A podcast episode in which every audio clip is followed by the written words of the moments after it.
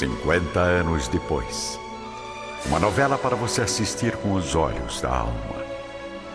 No capítulo anterior, Elvídio Lúcius revela ao sogro Fábio Cornélio o seu desejo de retornar à Judéia, a fim de se livrar do perigoso assédio de Cláudia Sabina. E o que isso tem a ver com o seu futuro aqui em Roma? Cláudia parece não ter esquecido o que aconteceu entre nós. Para ser sincero, meu sogro, creio que essa mulher ainda representa uma perigosa ameaça à paz da minha família.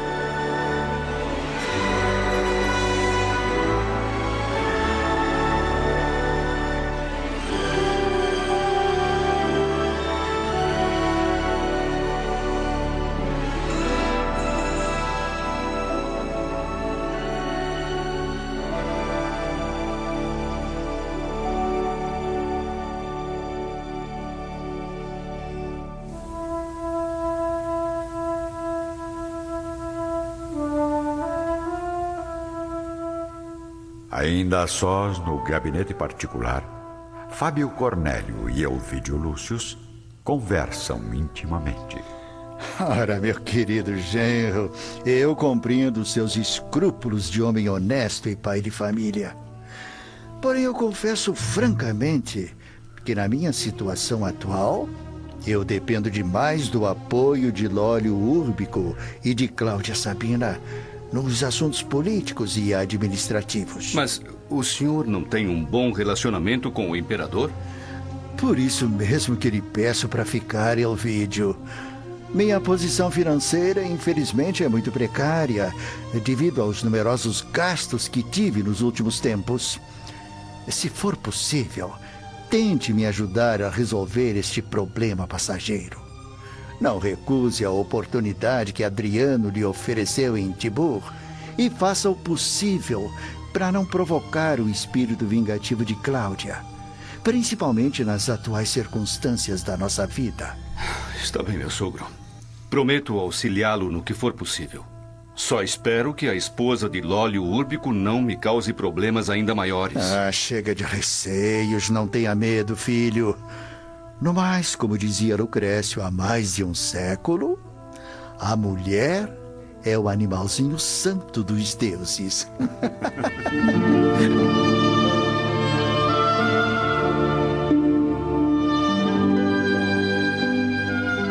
Enquanto isso, no magnífico pomar da residência dos Lúcios, encontramos Alba Lucínia em companhia da mãe, Júlia Spinter, caminhando lentamente ao redor das macieiras. Estou encantada com a organização do seu pomar, minha filha. Não elogie a mim, mamãe. A Téria é a responsável por tudo. O que está acontecendo, Alba? Hã? Parece tão desanimada. Desânimo não seria a palavra ideal, mamãe. Creio que desespero é o termo certo para definir aquilo que estou sentindo no coração. Pois então diga, minha filha, qual o motivo dessa angústia? O motivo tem um nome muito conhecido. Muito conhecido em Roma ultimamente. Chama-se Lólio Úrbico. Não me diga que ele voltou a importuná-la. Por favor, mamãe, não vamos falar mais sobre isso. Eu prefiro esquecer essa pessoa e, e as declarações absurdas que me fez na noite das festividades. Filhinha, atravessamos uma fase de lutas amargas em que somos obrigadas a demonstrar toda a nossa capacidade de resistência. Sei avaliar a sua aflição íntima. Porque na mocidade também experimentei essas tristes emoções no dia a dia das atividades sociais. Se fosse possível, romperia com todos em benefício da sua tranquilidade. Mas. Mas o que, minha mãe? Parece que o seu espírito carrega preocupações ainda mais graves que as minhas. Como mãe, devo zelar pela felicidade da nossa família, Alba. Entretanto, ciente dos negócios do seu pai e dos laços que o prendem à política do prefeito, acredito que Fábio não pode se desligar no momento de Lólio Úrbico sem graves prejuízos financeiros. Mas A situação financeira de meu pai é assim tão precária? A festa de ontem deu a entender exatamente o contrário. Ao mesmo tempo, na suntuosa biblioteca do Palácio Imperial, Adriano recebe a visita do prefeito Lólio Urbico. Perdoe-me a curiosidade, imperador, mas já escolheu o comandante das obras de Tibur? Sim, caro Lólio. Após refletir por vários dias, acabei aceitando a sugestão da sua esposa, que insistiu intensamente na escolha de um homem da mais absoluta confiança. E eu o conheço? Melhor do que eu, talvez.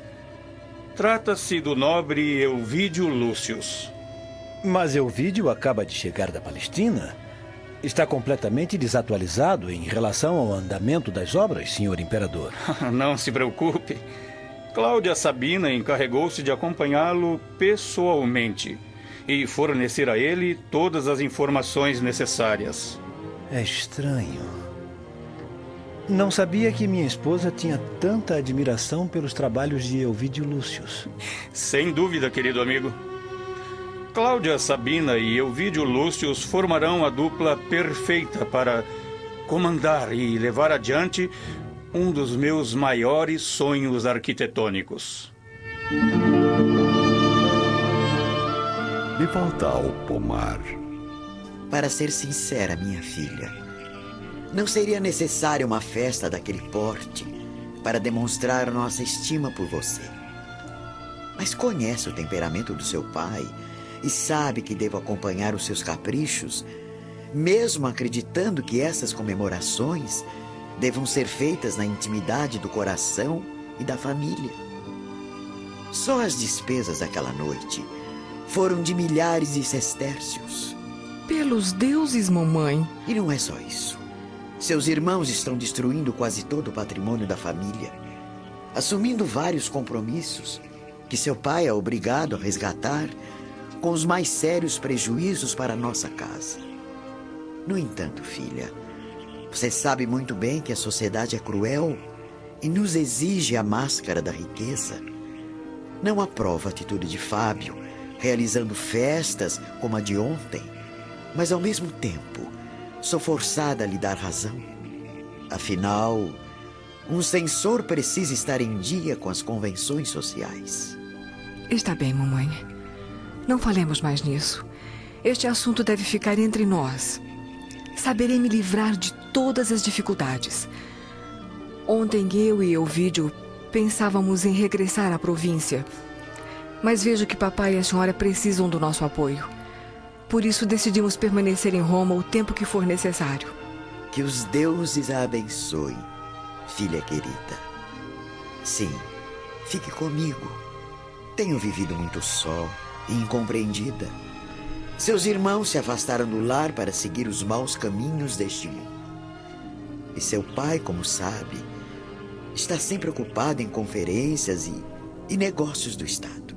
Não se preocupe. Jamais irei abandoná-la, minha mãe. Jamais. Após alguns dias, deixando Nestório como auxiliar do sogro, Elvídio Lúcius parte em direção a Tibur, transportando no coração a saudade da esposa e das filhas, e levando nas profundezas da alma os pensamentos sobre os desafios que iria encontrar pela frente. Deuses sagrados do Olimpo, livrai-me dos inimigos que porventura atravessem o meu destino. Iluminai os meus passos na estrada da vida, para que não caia jamais nas armadilhas de uma criatura cruel e rancorosa como Cláudia Sabina. Ao mesmo tempo, já em Tibur, aguardando ansiosamente a chegada de Ovídio, Cláudia Sabina está sozinha na intimidade do luxuoso aposento improvisado, elevando os pensamentos ao infinito de sua paixão ilimitada. Venha logo, meu amor. Primeiro, prometo que irei me comportar, conquistar profissionalmente sua atenção, fazendo notar todo o meu talento para as obras artísticas. Depois, querido Elvídio, depois, não existirá nada melhor que relaxar e misturar trabalho com prazer.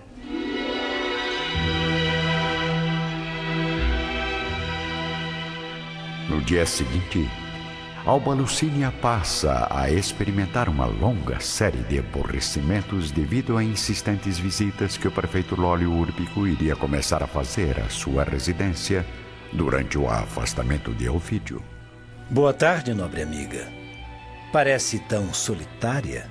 Senhor prefeito, desculpe-me, mas eu, eu não posso recebê-lo em minha casa na ausência de meu marido. Ora, mas é exatamente porque o vídeo está fora do lar que decidi vir até aqui lhe fazer esta visita cordial. Após receber o consentimento de seu pai, é claro. Mas, mas como? Papai sabe que está aqui? Obviamente, minha amada. Fábio Cornélio confia no meu caráter e na minha generosidade. Sabe que desejo apenas fazer companhia à sua filha querida nestes momentos de tanta solidão.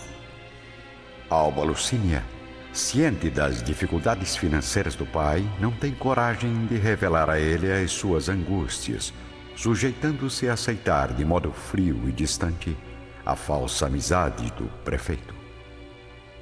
Alguém, no entanto, se interessa profundamente pela situação de Lólio Úrbico, espionando todos os seus passos com absoluta facilidade.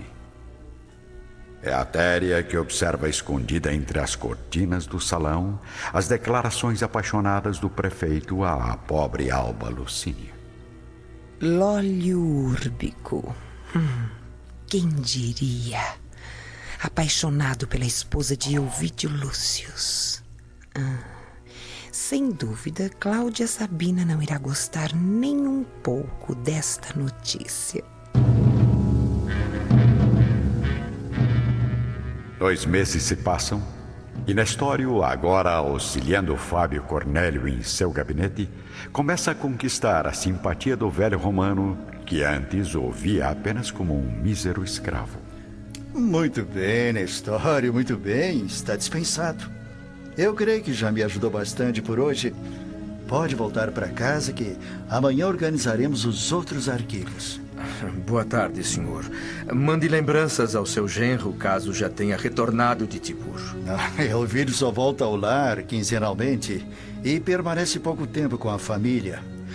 As obras do imperador estão tomando inteiramente o seu tempo.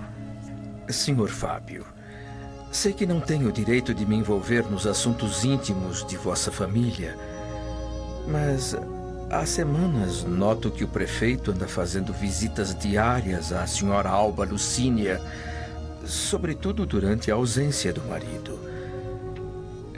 Tenho certeza de que vossa filha é uma mulher íntegra e honesta, mas para ser sincero, acredito que o senhor Lólio Úrbico não possui caráter semelhante. Pois saiba que o prefeito é um dos homens mais distintos que eu conheço.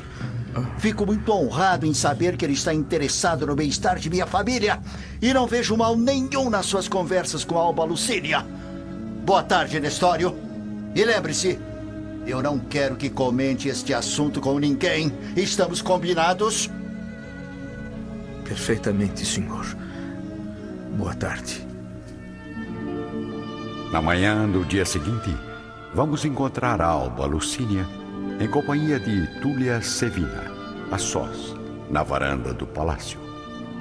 A esposa de Ovídio Lúcius está visivelmente abatida, aguardando os conselhos da amiga que já sabe o motivo da sua angústia. Compreendo a sua aflição, Alpa. Ainda mais sabendo que Ovídio está próximo de Cláudia. E o que, é que tem isso de tão importante? Uh, então, uh, ainda não soube? Soube de que, Túlia? Ah, ouvi dizer que Cláudia Sabina e Ovídio Lúcius tiveram um romance na juventude. Cláudia sempre foi muito bela, mesmo antes que o destino a erguesse da pobreza para as altas esferas da corte. Ninguém nunca me falou sobre isso, minha amiga. Mas conte-me tudo o que sabe. Nunca ouviu a história de Silano? Sim. Eu sei que Silano é um rapaz que meu sogro adotou como próprio filho e que, quando ele nasceu, muita gente acreditou ser filho de Ovídio com uma mulher do povo nas suas aventuras da mocidade. Ah, sinto ter que lhe dizer, Alba, mas eh, eu creio que não conhece os detalhes dessa história.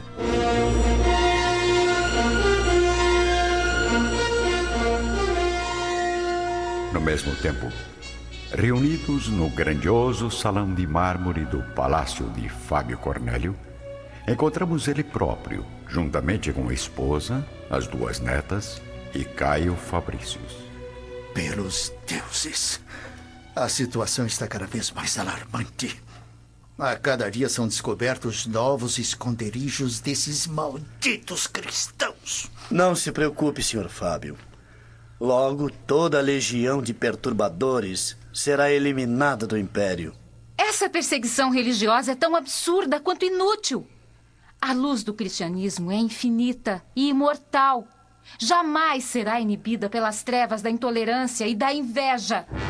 Célia, perdeu o juízo?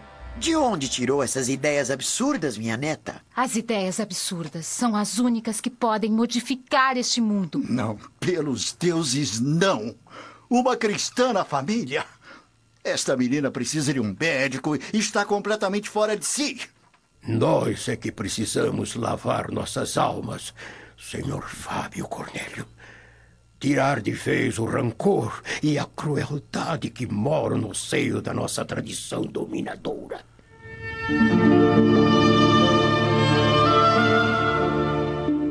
A chegada de Cneio Lúcio surpreende a todos que ficam sem ação diante de suas palavras. Mas vamos retornar à varanda da residência dos Lúcios, onde Alba ainda conversa intimamente com Túlia Sevina. Sei apenas que o recém-nascido foi enjeitado à porta de Quinéio Lúcius, que o acolheu com toda a sua generosidade. Sim, mas não faltou quem visse Cláudia Sabina, ainda jovem e plebeia, abandonar a criança durante a madrugada em frente ao palácio, endereçando um bilhete a Quinéio Lúcio. De qualquer maneira, Túlia, eu acredito que Ovídio foi vítima de uma calúnia. Ah, certamente, minha amiga. Afinal, Cláudia, pelo que dizem, é o tipo de criatura que não merece a menor confiança. Eu não sei mais o que fazer, Túlia. Estou cada vez mais preocupada com o futuro do meu casamento. Minha querida, eu também já sofri as mesmas angústias que está sentindo neste momento. Mas eu encontrei um remédio eficaz. Quer experimentá-lo? Sem dúvida. Onde posso encontrar esse recurso? Há alguns anos, eu percebi que meu marido deixou-se levar pela sedução de uma mulher vulgar e escandalosa, o que chegou a abalar profundamente a nossa felicidade. Mas uma velha amiga ensinou-me a frequentar uma reunião cristã, onde pedi as preces de um bondoso sacerdote. Desde então, meu marido voltou ao carinho do lar e nunca mais se envolveu com outras mulheres. Mas você foi obrigada a se comprometer com os cristãos? De modo algum. E eles praticaram algum tipo de magia em seu benefício? Também não. Disseram apenas que a virtude da prece está na circunstância de ser dirigida a um novo Deus, a quem denominam Jesus de Nazaré.